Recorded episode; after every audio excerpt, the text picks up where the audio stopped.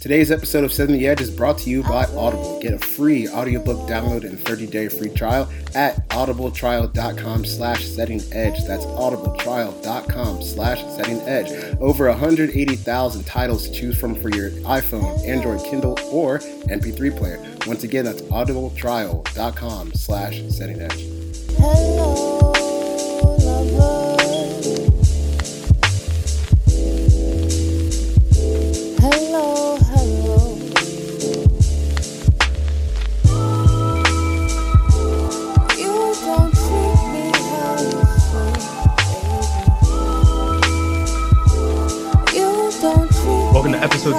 70 of the Setting the Edge podcast. I'm Justis Mosqueda. You can find me on Twitter at JUMOSQ.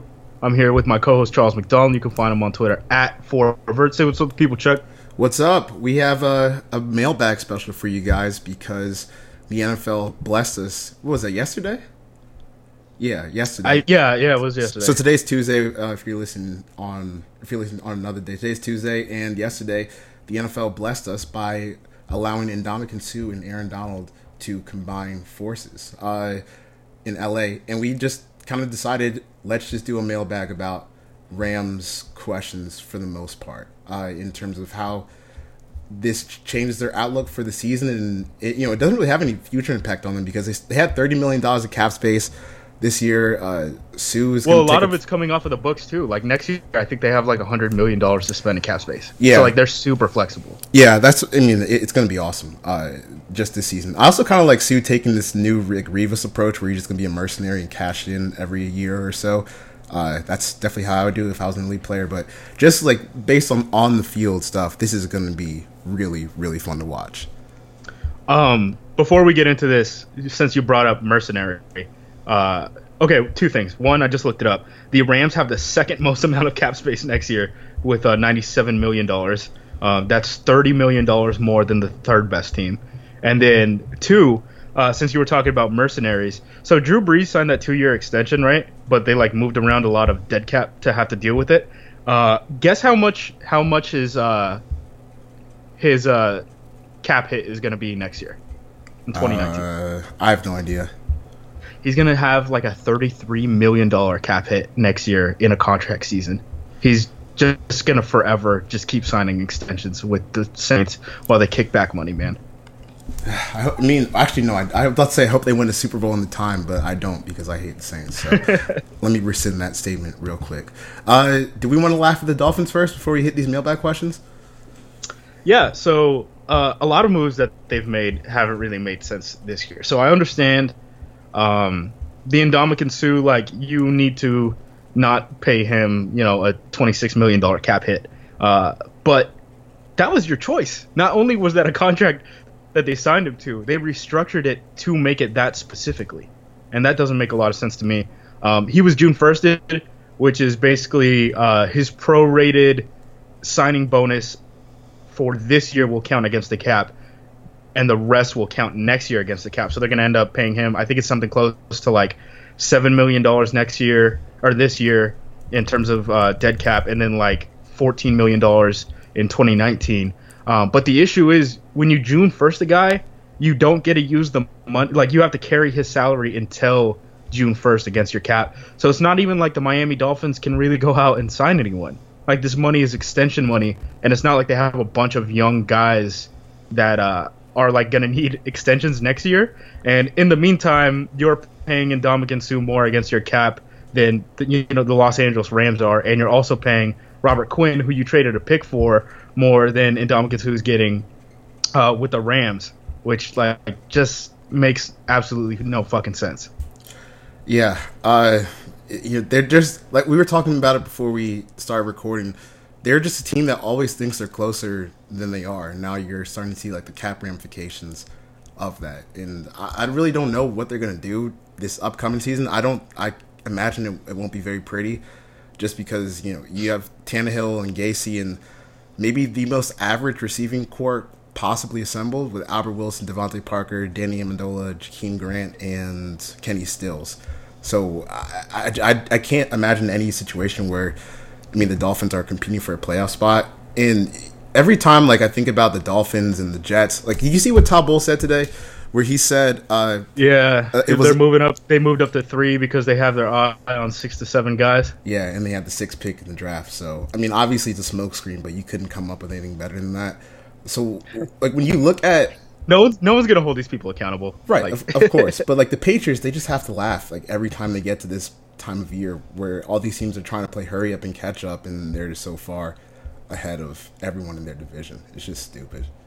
Yeah, I was uh I did I was looking at NFC win totals yesterday and I think that the Vikings and Packers might end up having the highest lines for win totals just because their AFC opponents are, you know, you get the Jets, you get the Dolphins, you get the Buffalo Bills.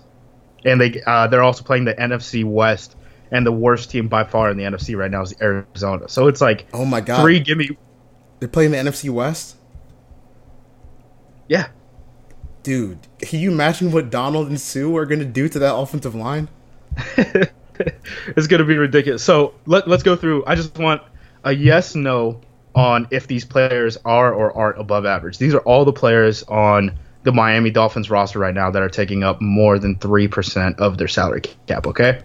So Ndamukong Suh, who they're paying, 15.7% of their cap is going to Ndamukong Suh until June 1st. Um, we're not counting him. Uh, Robert Quinn. Uh, wait, what did you what did you say? You went out for a second. Is, is he or isn't he an above average player for his Uh, position? Robert Quinn, starter. I, I I think he's about average now, right? No, he got he got worse the last three years. I, w- I would disagree, but we're moving on. Next one, uh, Andre Branch, Uh, not good. Kenny Stills, Okay, he's decent. Kiko Alonso, Bad. uh, Ja'Wuan James, Below average. Ryan Tannehill, Average. Cameron Wake, Good. Really good. uh, Danny Amendola, Pretty average. Daniel Kilgore.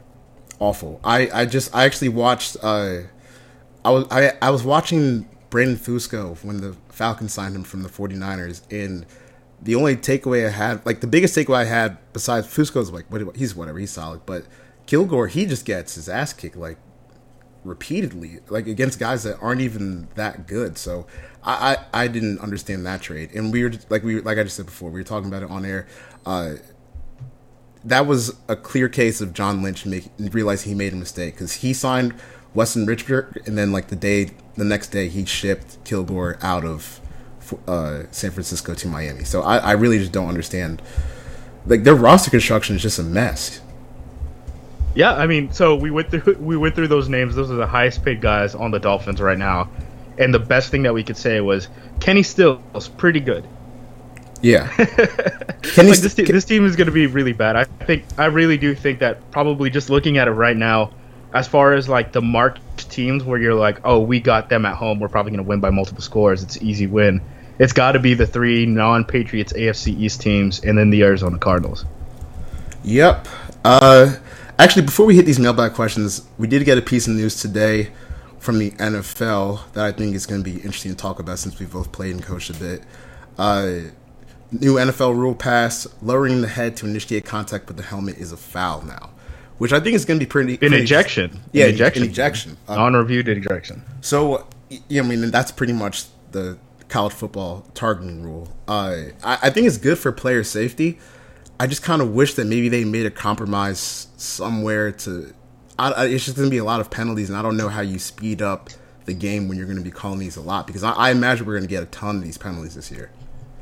Yeah, I, would, I really wouldn't have an issue with it at all if it wasn't for like the the game flow thing. It's obviously going to be good for people because I think we talked about this before too, where um, I think problem problematic alert is probably about to happen real quick. Right, um, when people talk when people talk about high school football concussions, um, I don't think that people necessarily realize that the level of hits that kids at that, that level are taking are different than you know e- even college football, right? The drastic step up from the violence that happens at the high school level compared to college football. But the one thing that I was always personally super worried about as a coach was the heads up tackling and the heads up lead blocking. Like if you ever had um, a fullback or something like lead block into the A gap and ha- have him drop his head, that freaked me the fuck out. And that's why I always thought that talking about neck injuries was always relative to like concussions and stuff, right? Was not talked about n- nearly enough And then the Shazier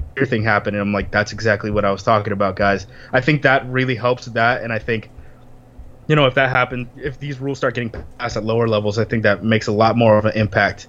Um, but yeah, it's gonna be hard for like game flow and everything like that. Like running is gonna be really hard now because running right now, um, if you look at Pro Football Reference, only four run games in the entire league were actually valuable in like a positive points expected way. Like teams are just running the ball way too often in the NFL already. Um, NFL passing has been skyrocketing in terms of efficiency uh, since 2003. I think the difference between 2003 and 2004 in terms of passing efficiency was wider than the difference than 2003 and 1979.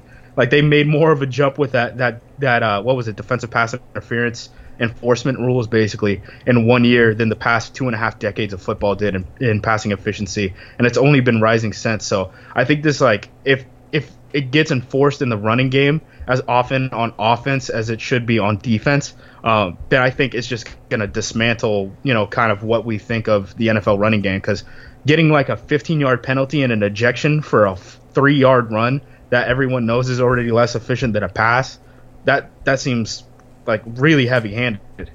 Yeah, and it, it we were talking about with uh, some of our Jags pals earlier that that rule almost made Leonard Fournette like obsolete. Yeah, like I, I actually was looking through um I was looking through some I just typed into Pro Football Reference and I was like seven plus yard plays that Leonard Fournette was involved in just to see like how many of those you could probably call an ejection on. And there were a couple, and I only watched it, it was like one per game. But if you get ejected once a game, you're out that once a game. Um, what I did notice though, uh, you know how people really hate the uh, the diving touchdown rule Yeah, because they're like it de-incentivizes uh, basically like trying to get to that touchdown. Dude, this this helmet to helmet, uh, this helmet, what is it? Hel- dropping helmet targeting, basically. Yeah. This rule is going to be strictly enforced at the goal line. Like it, it will probably be called at the goal line more than any other spot on the field. So it's like the worst thing. Like you know what I mean? Like in terms of what people want to see, um, it's pretty bad because I think people don't want that whole basically to have to second guess the celebration of a touchdown, right? I don't think people want that at all. They don't want longer games. Um, but in terms of player safety, like it's super hard to make the claim that this is going to help people. I think this uh, probably getting rid of kickoffs and then uh, what's the other one? Uh, blocking with your hands, hands first uh, in space. I think those are probably the three easiest rules that the NFL can make, even you know for player safety, even if it's going to slow down the game. Yep, I'm I'm lockstep with you there. So uh, let's move on to the mailbag questions. We have uh, a lot since that's really all we're doing today. So let's just jump right in. First run, first one is from Water at Man of Water uh, three six one five. If you don't follow him, he is uh, quite the trip on Twitter to say the least. Uh, how would you attack the Rams defense? What de- what weaknesses do they have, if any? Well, I think the biggest weaknesses right now are inside linebacker and edge, right? But I, I'm not too concerned. uh, I'm not really yeah, too to concerned be about. outside linebacker. Yeah, I'm not really too concerned about like off-ball linebackers in that defense when you can roll out Suh, Brockers, and Donald on any given play. I'm not too concerned about that, but I do think that edge is probably where they have to go in the first round unless they end up trading that pick for like Odell Beckham or something. Yeah, for sure. Um, because right now their starting outside linebackers are like Samson Ebukam, who was not a combine invite, and was drafted in the fourth round last year, and then like Matt Longacre, I think, Yeah. who like.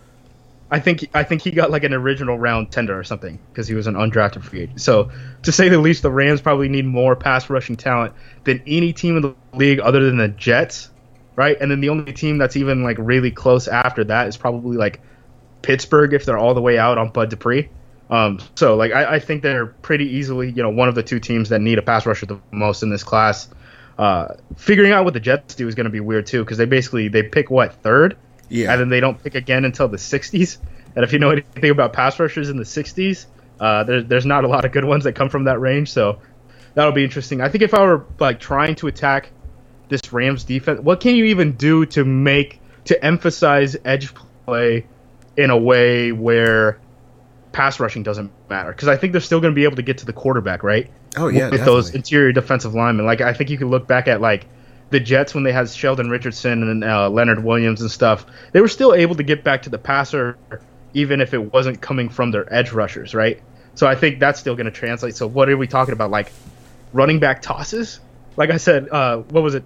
28 of the NFL's running games were of negative influence on their teams this past year. So sure, run outside. That's exactly what we want you to do in 2018. Yeah, and the thing when people were talking about, oh well, just run outside zone on them. Well, okay, you still got either Aaron Donald or that's a, that's like a that's still a one on one. Like the most important block on that is still a one on one block between a right tackle who's probably 300 plus pounds against an outside linebacker who for them is going to be 250, yeah, and wi- having to win the athletic battle there before you hit the sideline. or even Okay, then, sure. you know, you, you still have either Ndamukong Suh blowing it up front side or Aaron Donald chasing the backside. Like those defensive tackles, Yeah. they're going to cause a lot of problems on outside zone. And you know, if you're if you're thinking, okay, how are we going to attack the Rams outside zones and screens? Like if that's all you got, you you already lost. You know, uh, that wouldn't scare me at all.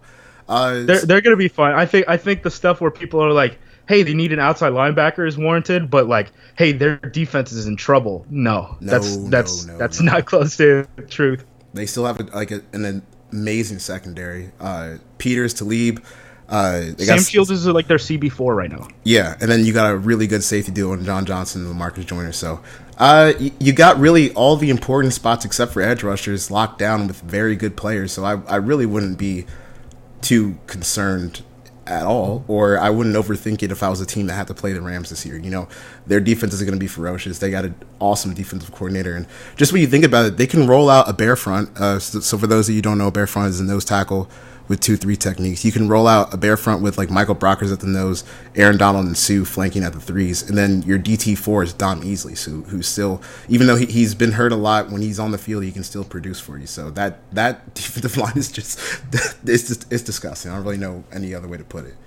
Yeah, and especially with teams playing nickel so often, uh, Michael Brockers and Dominic Easley as your nickel your- or your like second line of the de- interior defensive line depth chart is like probably the craziest thing we've ever seen in the NFL if they stay healthy. Um, I think it was next gen stats last year. Not not this last year, but the year before that, right? Dominic Easley missed the entire last season, but before that, even as a rotational guy, um, they ranked defensive tackles in terms of how close that they were to quarterbacks when the quarterbacks threw the ball because they have those microchips and stuff, right? And number one was obviously like Dominic Easley. Um, three through five was like Geno Atkins, Fletcher Cox, and like Mike Daniels, which you would expect, right? It's like all pressure guys. Um, number two or number one was Aaron Donald. Number two was Dominic Easley. Like that's how crazy he is at getting after the quarterback when he is healthy. Um, we just really had like he's he's the one that kind of got away. Like if we're talking about guys like the best who never was, like Dominic Easley, defensive tackle is like super high on that list. Um, if he's healthy, that's fucking crazy. Yeah. Uh, next question from our good pal Danny Kelly at Danny B Kelly works for the Ringer. Uh, question: Are two dominant interior guys better than two dominant edge guys? Ye- yeah, Um, I, I would lean yes. Just because you, could, I mean, you- you're detonating uh, the offensive line from the inside every single play, or you have a chance to every single play. I think it's a so. This is what I would say. Um, I'm not sure if two dominant interior guys are necessarily better than two dominant edge guys, but if I were building a team and like I I had to lay out a plan and execute it, I think getting two dominant interior guys is a lot easier than two dominant edge guys. Yeah, for sure. And then we Like have, I think I think you can get guys like even guys like Javon Hargrave, right? Right. Who was like a third round pick. Like you can't find edge rushers who are the caliber of, you know, the the relative caliber of those interior defensive guys, you know, on day two. So Yeah. I think I think getting like Fletcher Cox, guys like that, those guys were drafted in the teens, right? yeah, Like edge rushers, edge rushers. If you're talking about picking anything past like 20, your best shot, other than guys like uh, Justin Houston, who had like off-field issues, right, are, is like Clay Matthews and like Chandler Jones. So I don't know. Those guys are fine, but I think you can find interior guys. Uh, Grady Jarrett, who's in the fourth round. Like I think you can Fifth find round, those guys. Was he? yeah. Fuck the NFL. Um, yeah, I, I think it's easier to find interior guys than edge guys, so I would lean building toward grabbing interior guys rather than edge guys, but I think edge guys are probably as equally important as interior guys. Yeah, that's a good point. Even when you just look at guys who are producing around the league, like Kawann Short was a day two pick. Uh, Mike Daniels, Geno Atkins, all those guys, man. yeah, like Brandon Aaron Donald was Michael taken Pierce. 12th. You know, there, there's a lot of good guys who, who, or a lot of good defensive tackles who kind of slip through the cracks uh, in the NFL. I mean, we- we've talked about that before. Like the NFL's kind of looking for the wrong things at times, but uh, like you said, it's definitely easier to find uh, two dominant interior guys than it is to find two dominant edge guys. And you know, I, I kind of lean just having Suh and Donald over. I mean, who would be the last like dope edge duo? Would it be uh, Von and Demarcus Ware? Uh, what do you think of the guys in Minnesota, or like, um, I guess Seattle when they had guys together, right? Cliff Avril, Michael Bennett, and uh, Frank Clark. I guess that's three guys though.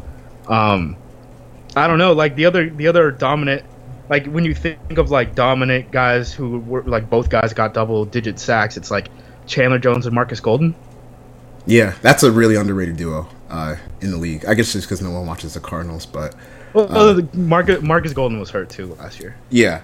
But I mean, yeah, I, I would lean personally lean to dominant interior guys. Uh, Timmy Timmy Jernigan and Fletcher Cox made a very large difference for the Philadelphia Oh Eagles. yeah, for sure. uh, we'll we'll get to a question about them a little bit later. Uh, the next question from Roy Bennett at Thrive Roy. If you're another NFC West team, do you react to the Suh Donald Perry and change your recruitment plans accordingly, or stick to the same strategy you had?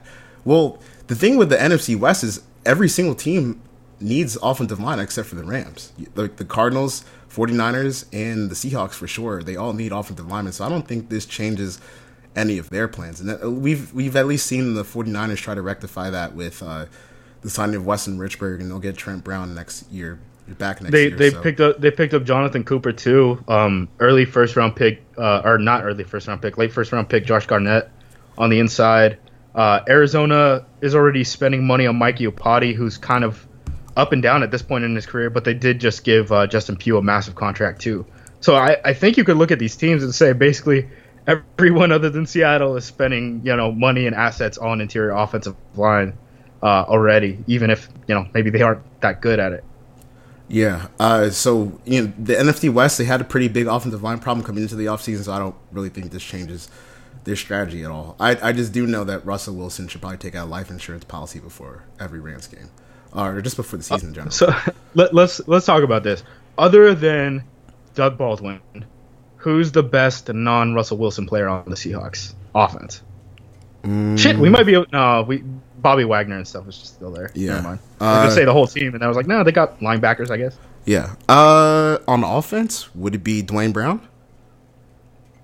It would have to be, yeah. And Duane Brown kind of even had it rough once he got traded there. So. Yeah, because I, I think the thing that we've seen with the Seahawks is that one offensive lineman is not going to change a comically bad unit. It kind of No. takes a village, but uh, he's probably the second best player outside of Doug Baldwin, I guess.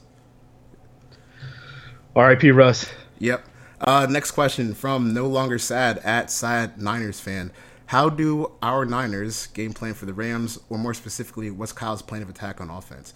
Well, I think Jerick McKinnon's going to be huge, right, in terms of trying to get mismatches on the inside linebackers. Uh, Little not- chess piece. Yeah, I'm not really sure if their receivers pose any threat to the Rams' cornerbacks right now. So it's, it's got to be heavy McKinnon, right?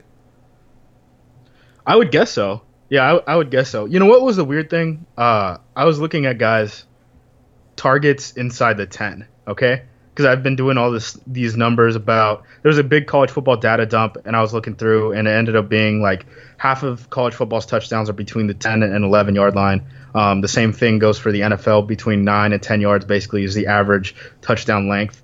Um, do you know who like got a ton of receptions at the goal line for the San Francisco 49ers last year? Uh, Trent Taylor. This guy named Kendrick Bourne. Oh, yo, he's he can actually play a little bit. He's not bad. I, I haven't seen him, but he was a guy who, like, when you looked at the 49ers and you looked at who got their touches inside the 10, and I'm literally only doing this so I can make money off of, like, first touchdown scored props next year because I'm super degenerate. Um, Kendrick Bourne was a guy who, like, stood out by far, and I was like, I don't know who that guy is, and he was like fifth in the NFL in targets inside the ten. Uh, yeah. I mean, I, I don't know. I, I like I've seen I've watched Kendrick Bourne play. I, I think he's actually pretty talented, but obviously, you know, Kendrick Bourne, Trent Taylor, Marquise Goodwin. That's that's not scaring. That's not scaring Wade Phillips and Aqib Talib and Marcus Peters and those boys. You know. Yeah, I, I would assume that. I mean, Shanahan. Honestly, it's not even necessarily the talent outside of like what he had in Atlanta, right, with like Julio, but the, just the way that he, just movable chess pieces and the way that he uses motion is just fucking frustrating.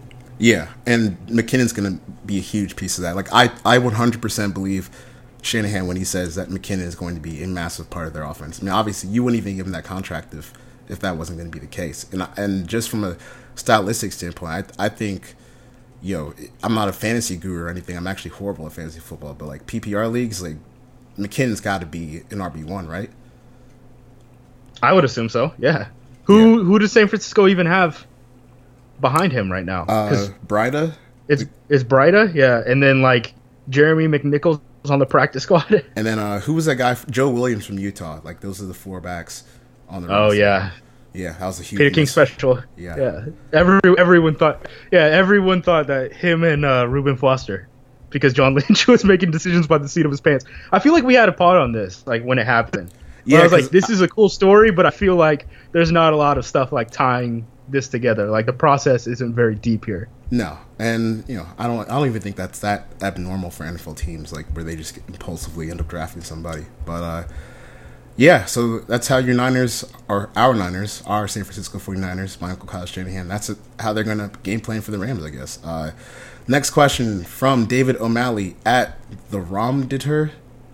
Better choice for the Niners at nine: Roquan Smith or Harold Landry? Are we gonna have a fight here? No, I don't think so. Okay. I take Landry. Harold, right? yeah, I would take Harold Landry. Um, he's he's athletic, man. He's he's basically Jerry Hughes, like on paper and on film. So I wouldn't worry too much about him. It'll be really interesting to see where he goes, um, because I feel like edge rushers, in terms of draft stock, like they're pretty volatile. Like in terms of like guys who surprisingly got picked high. Um, Bruce Irvin's a guy like that, right? Who was kind of like thought of as like a second round guy and that was picked, I think like 12th in 2012. Um, there was a guy in the league who told me that Vic Beasley had a better shot at going in the second round than going top 10 a week before the draft. And then Good the Atlanta Falcons ended up drafting him like what was it like eighth, or something yeah, like that Eighth. that was when everyone thought that Shane Ray was going to go like top five or top ten. Um, so I feel like in terms of how how good the media is at judging how high guys go, um, I feel like edge is pretty low on that list. And Landry is a guy who, by all means, looks like a guy who should be a top ten edge rusher. So just because he's low in mock drafts doesn't mean that he can't go in that range. Yeah, and I I don't know how you really justify spending back to back first round picks on an off ball linebacker. Uh, it it it would be a pretty silly waste of resources, but Well, this this would be this would be like their like fourth first round defensive end. yeah, yeah, on a I was rookie just, contract I was too. just about to say that. like it it's kind of weird like they gotta if you're san francisco you figure out a way how to trade arik armstead into the most value possible right like i think that's the smartest move that you can make if you're the san francisco 49ers yeah, and some teams will bite. He's he's a he's a pretty decent player when he's healthy. he's good he's good Yeah, he's good. yeah Uh, he's so- good it's just you have if you have deforest buckner arik armstead harold landry and solomon thomas on your roster you still have to start a nose tackle which means one of those guys has to be on the bench Yeah. which means you could probably get more value for a hit first round pick, right? Relative hit first round pick um, in a trade on a rookie deal than having a guy come off the bench. I think. Yep. Uh, and I mean, I, I think Roquan is dope. I think like just on talent alone, he's he's probably or has he's potentially the best player in the draft. But it's it's a hard sell. Two two back to back outside or two back to back off ball linebackers uh, in the first round. I, I just don't really see that happening. I, I mean, I I, I kind of hope that Quenton Nelson is there for them at nine because that'd be like a slam dunk pick for them. You know, you you have a pretty solid offensive line with Richburg if he can get back to health, Trent Brown, uh, Nelson, and then Staley on the left tackle. It's not it's not a bad line. I don't think he's gonna be there. Um, one guy I want to I want to peg a team that I want to peg with Roquan every time I look at the draft is Miami, because they just got to get out of like that kick. Like basically all their linebackers are either overdrafted or overpaid. Yeah, It- it- and then like we're still waiting on Raekwon McMillan because he tore his ACL last year. Uh, so I mean, ho- hopefully he can come back and bounce back and have a solid second season. But yeah, their linebackers are are not looking great right now, and that Kiko contract stinks. He can't cover to save his life. No, Kiko Kiko allowed something like 800 yards, 800 yards as a linebacker last year. That's almost impossible to do, but he did it. Congrats. Uh, yeah, it's not good.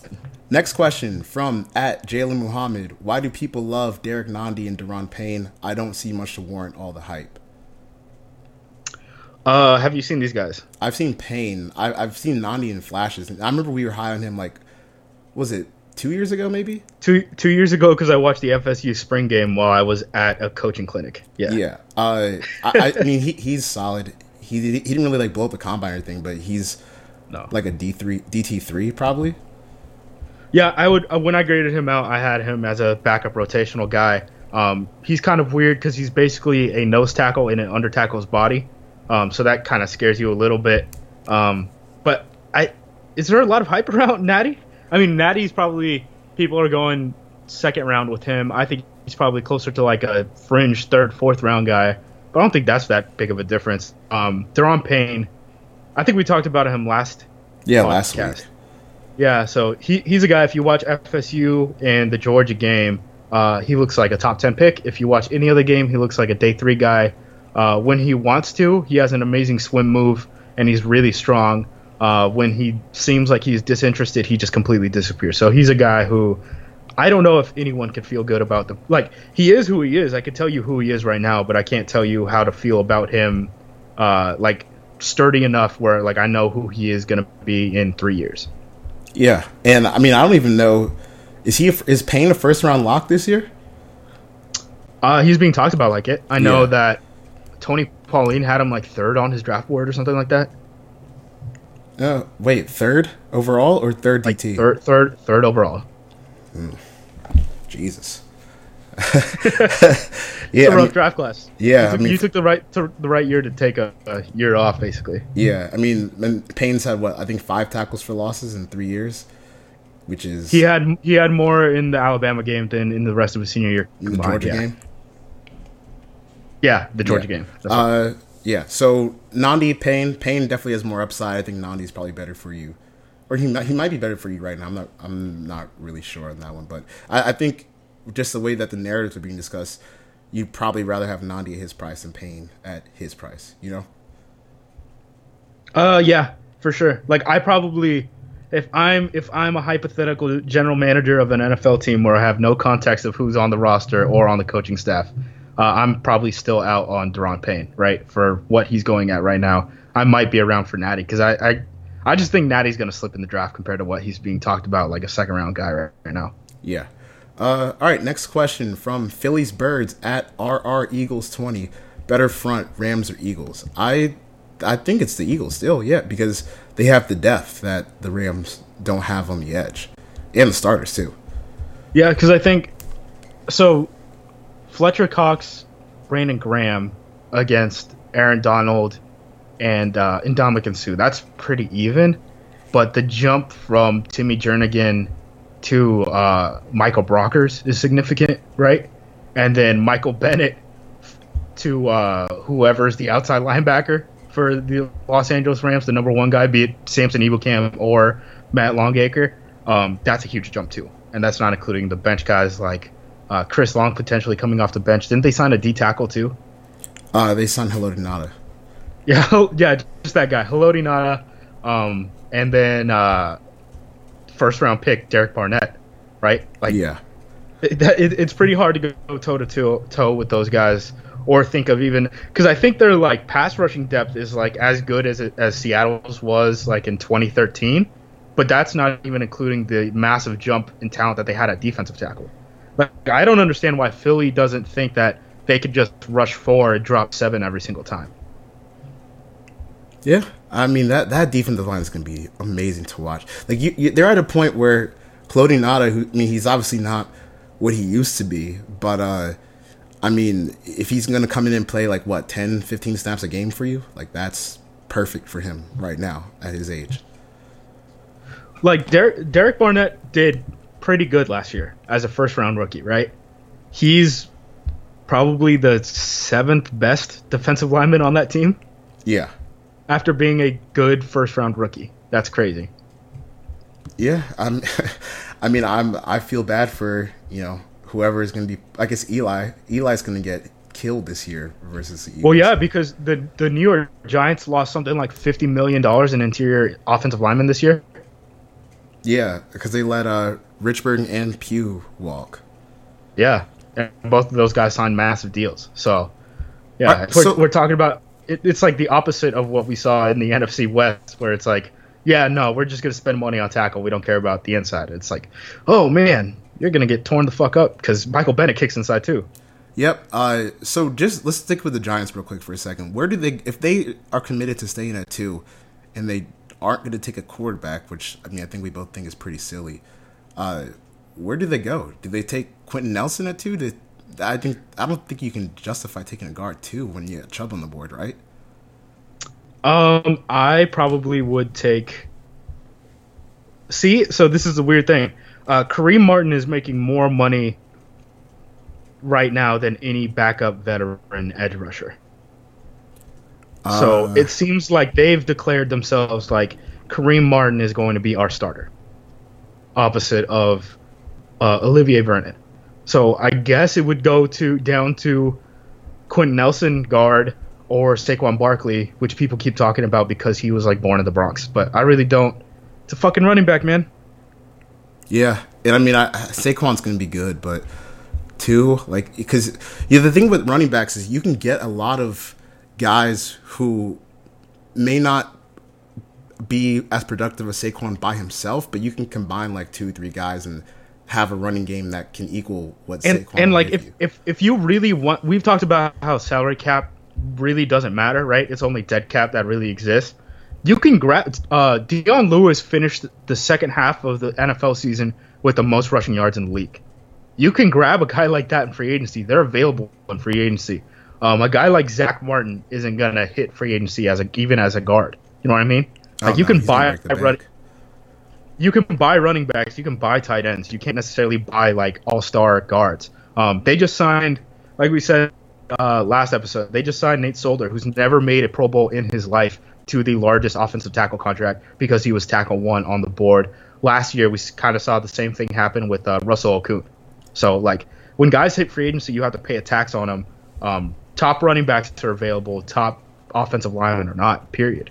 yeah, and who was the best rookie running back last year? Kamara Uh, or Hunt. Kamara, yeah. I was going to say Kamara both- or Hunt, yeah. They're both third round picks. So And then uh, Aaron Jones, my son. yeah, I just and he- well, he was a, a six round pick. I want to say. Aaron Jones, for Yeah. sure. Yeah, he was definitely like fifth or sixth rounder. So you know, I, I just don't think you need to spend. And uh, you know, obviously, you know, it, it's hard to hit. It's still hard to hit on guys on day three, but you just don't. I just don't think you need to spend all that all that money or resources on a running back, even if Saquon is as good as advertised. Uh, so the next question from DNads at DNads. Uh, PJ Hall pro day thoughts. So I didn't know who PJ Hall was until yesterday, but he is a defensive tackle for Sam Houston State, and he posted some just absurd workout numbers at his pro day. He's uh six feet and a half, 308 pounds, ran a 4.6740, which will put him in the 98th percentile per mock draftable for defensive tackles. Uh, 118 inch broad jump, which would put him again in the 98th percentile. 38 inch vertical jump, which would again put him in the 98th percent, uh, 98th percentile, and 36 bench reps, which would put him in the 94th percentile. Uh, what thoughts do we have besides that's just like freakishly good? Uh, one that's really good. Uh, two, I saw one of his games because he, I think there's only like one Sam Houston State game on YouTube. Um, can't imagine why, but I ended up watching that. I think he's pretty good, but I didn't know that he was he was going to do that. I mean, a four a four seven at close to three ten is fucking crazy. Yeah, that's, That's that's like Aaron Donald, equivalent. Yeah, that's like equivalent to like Aaron Donald. Uh, so yeah, I don't have any game thoughts on him, but uh, if you know, I, I I guess just based on those numbers alone, you can't be upset if your team takes a swing on them on day three, right? Yeah. Might as Uh, well, man. Like there, there's not like I said, I think you can find defensive tackles kind of across the board if you can like figure out what they do well. Yeah. Uh, so maybe I'll dive into that if the Falcons end up drafting or signing him after the draft. Uh, the next question from Jared at Storm the Field: Is Matt Judon good, and is this info 17 tackles for loss is ac- accurate? He's a good player, right? For sure. Yeah, he's kind of one of the, the surprising guys when I went through and I, I didn't grade outside linebackers for NFL 1000, but I did grade uh, defensive ends, so I had to watch some of their like five tech guys like uh, Carl Davis, right?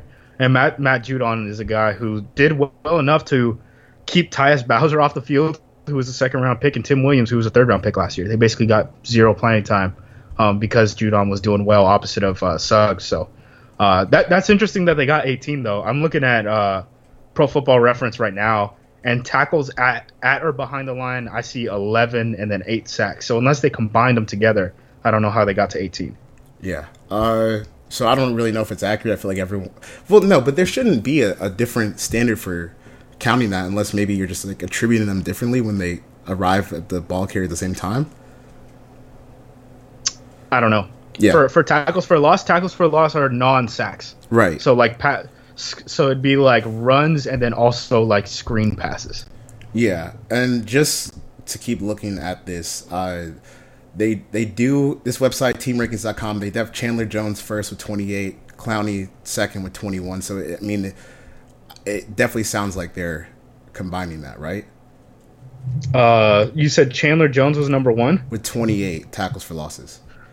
Yeah, it has to be. It has to be uh, combined because Chandler Jones had 12 tackles for a loss and then 17 sacks according to Pro Football Reference. So Yeah, uh, but Judon is definitely a good player, and you know, not surprised the Ravens they they draft well on defense every year, but they still have no idea. what to do on Loaded. so so loaded. So like I could tell you guys like Carl Davis, like they literally would only play like very specific. They'd be like third third down run downs and like in the goal line situations. Like th- they had guys who were starting caliber who would only come on in certain spots, and he would only play five tech. And then they would have guys like uh, who's the Michigan defensive tackle that they drafted? The under tackle. Willie T- Willie Henry. Yeah, like Willie Henry only played three tech. Like they don't have it's it's not like a situation with like we've talked about like Carolina where their defensive tackles kind of have to do every single thing asked of a defensive tackle. They have guys who like you're a three tech, you only have to play three tech. So I think that's really interesting because I can't. We, we talk about like defensive tackle talent and like depth and stuff like that, but a lot of these guys, like Suh Suh and Donald, are both three techs. Like there isn't teams that are so deep that they have guys who can only play one technique. Yeah, and you know it's funny because I I asked uh, Ozzie Newsome like at his presser at the combine like how are you guys so good at finding defensive tackles? He's like I don't know, uh, just the same way we're as bad as finding wide receivers. Like okay, well, no method to your madness, I guess. Oz, Aussie stis. Yeah, good at good at D line, Uh, awful at receiver. Uh, I had Dorial Green Beckham as wide receiver one.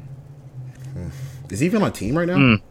He's not. I think he caught he because Dorial Green Beckham had the weirdest rookie year on earth. Remember, because he caught all those touchdowns, but they were all past like fades at the goal line, basically.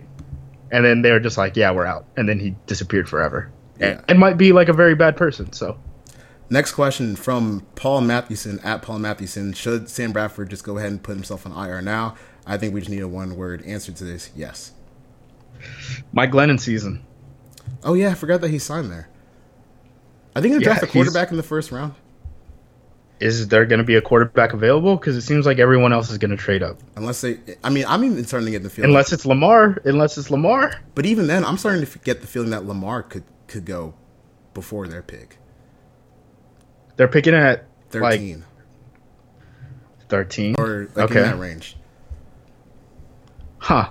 I I mean I would take Lamar that high. So Yeah, I sure. wouldn't blame anyone. Uh, and they get maybe maybe uh, since they got a black head coach now, they'll they'll pull the trigger on that. Uh, Byron, Byron Leftwich is their QB coach. the only he's the only black play calling offensive coordinator or quarterback coach in the league right now. Or no, the the guy in Buffalo is still there. The guy who was like a wide receiver coach for like 50 years and then just switched to quarterbacks this past year. I don't know. But other but other than him, I don't think there's a black play calling offensive coordinator or quarterback coach in the league. Um, the only head coach who's a black play caller on the offensive side of the ball is Hue Jackson. Uh, well, not I think, anymore. I think right? those, I think those things are facts. I don't know. Is he not calling plays anymore? I'm pretty sure I- Todd Haley's going to be calling plays now. Yeah, well, we'll see. Yeah, I mean that, that they're going to fight on the sideline regardless. I can guarantee you, like at least once during the season. So I, I'm just excited to see like who they end up picking at one. Which I mean, I, I guess we're all going to say Darnold, but Chris Mortensen did say they're still determining between Sam Darnold and Josh Allen, which I think for us is like the two guys we definitely would not pick number one, right? Uh, yeah, like th- those are the two. I mean, unless you're a Mason Rudolph guy, right? Mm, He's decent. He's a starter, I think. Yeah. So those those are the guys who like I, I think the other three quarterbacks are more interesting to me. Uh, Baker Mayfield, Lamar Jackson, Josh Rosen. Yeah. Uh, so, but regardless, it's going to be fun just to watch. Whoever, whichever quarterback they get, just kind of get pulled between like a tug back and forth between uh, Todd Haley and Hue Jackson. Then you have Gregg Williams running his angel defense with uh, the punt return safety on the other side. It's, I just don't trust the Browns. Like, and I don't understand how anybody could. I, I'm with you. I, I'm I'm for calling them Browns too, because they're uh, they're make make it they're basically like erasing the legacy of the original Browns, Yeah. which was basically only in the American athlete or what was it All American Football Conference or some shit like that. Yeah. We're doing Uh, Otto Brown wrong. We're doing Otto Brown wrong by or Otto Graham wrong by letting these letting these bums wear a helmet that has no logo on it.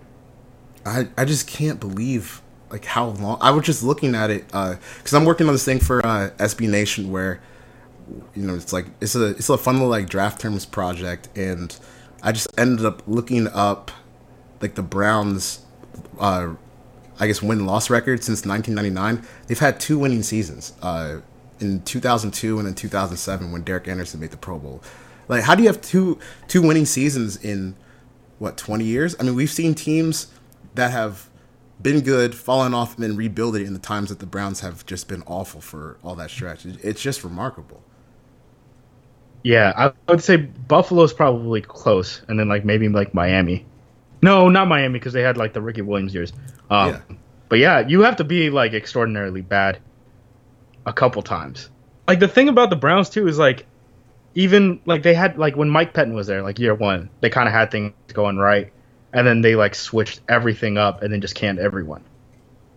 Dude, like the last time the browns had a 10 win season joey harrington byron leftwich and chris redman were the quarterbacks for the falcons it was a year after vic went to jail that's absurd vic is retired he retired like almost two years ago all, all of those guys are retired. Yeah, all- they're all retired. Left, Leftwich might Leftwich might have like did did Leftwich.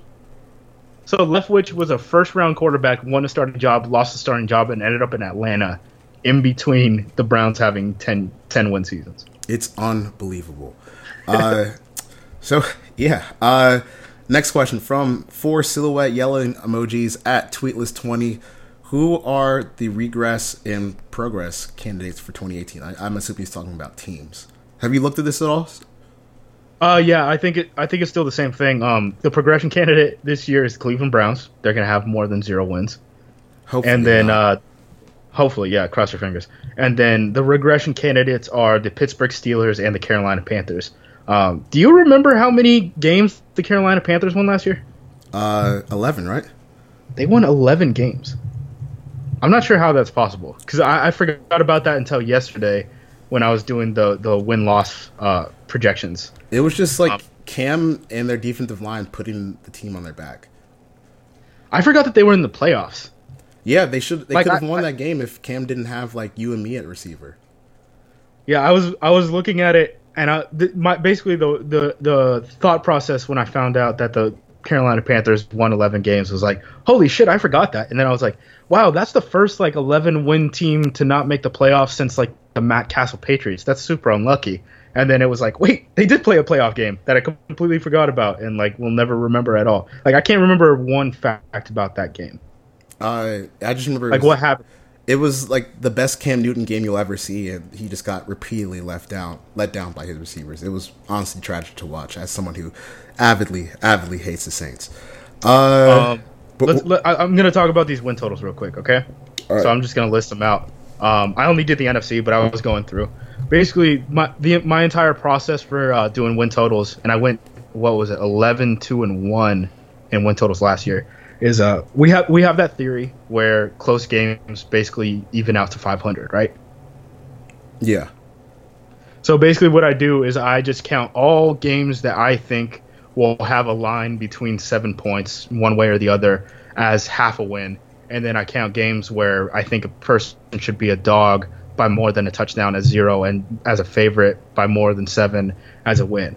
Um, when what I ended up getting out in the NFC was uh, Minnesota and Green Bay with ten. I don't think Green Bay is even that good of a team, but like I said, I think they lucked out with that schedule because I think they get uh, the Jets, the Cardinals, uh, the Dolphins, and the Bills, which are pretty easy layups. Uh, nine and a half, Philadelphia and Atlanta. Do you, do you, do those make sense so far? yeah, Philadelphia just ends up playing a really hard schedule. I think them, the Rams, and the Saints do. Um, I, I still think that the four teams that won the the NFC uh, conferences are still the best teams, right? Or the divisions. yeah. I, I agree. Uh, nine wins. I got uh, New Orleans, San Francisco, Detroit, eight and a half. The Rams and the Seattle Seahawks. Those make sense. Yep. Eight, Tampa, Dallas, Carolina. Seven, the Giants and the Redskins. Six, Chicago, and then four and a half all the way at the end of the pack, the Arizona Cardinals. Goodness. Uh, man, the NFC is so good this year. Like, there's really no point even watching AFC football into the Super Bowl. I feel like. It's like you can plug in Steelers, Patriots, like you've been able to, other than Peyton Manning for the last 15 years, and then like just just peeking in on Kansas City Chiefs and Houston Texans games just to see if Patrick Mahomes and Deshaun Watson are developing. Yeah, that's really like the only intrigue, I guess. Because I mean, it, I I think the biggest intrigues with the AFC, I guess, would be the AFC South quarterbacks minus Bortles, because you got Luck hopefully coming back. Mariota's got a new offensive coordinator, and you want to see if Watson can pick up where he left off before he tore his ACL. Uh, Mahomes, and is that it? Uh, The Browns? yeah. Want to see if they can Um, win more than one game? I, I, I'm interested in seeing what Tyrod can do behind that offensive line and with those wide receivers. Um, I'm trying to think. Buffalo's not interesting. Miami's not interesting. The Jets aren't interesting. Period. Right. And then what else do we got? We got the Right. West. So it's like, are are the Chargers gonna shoot themselves in the foot with this much talent on their team? Because I think the Chargers have gotten better too. Yeah.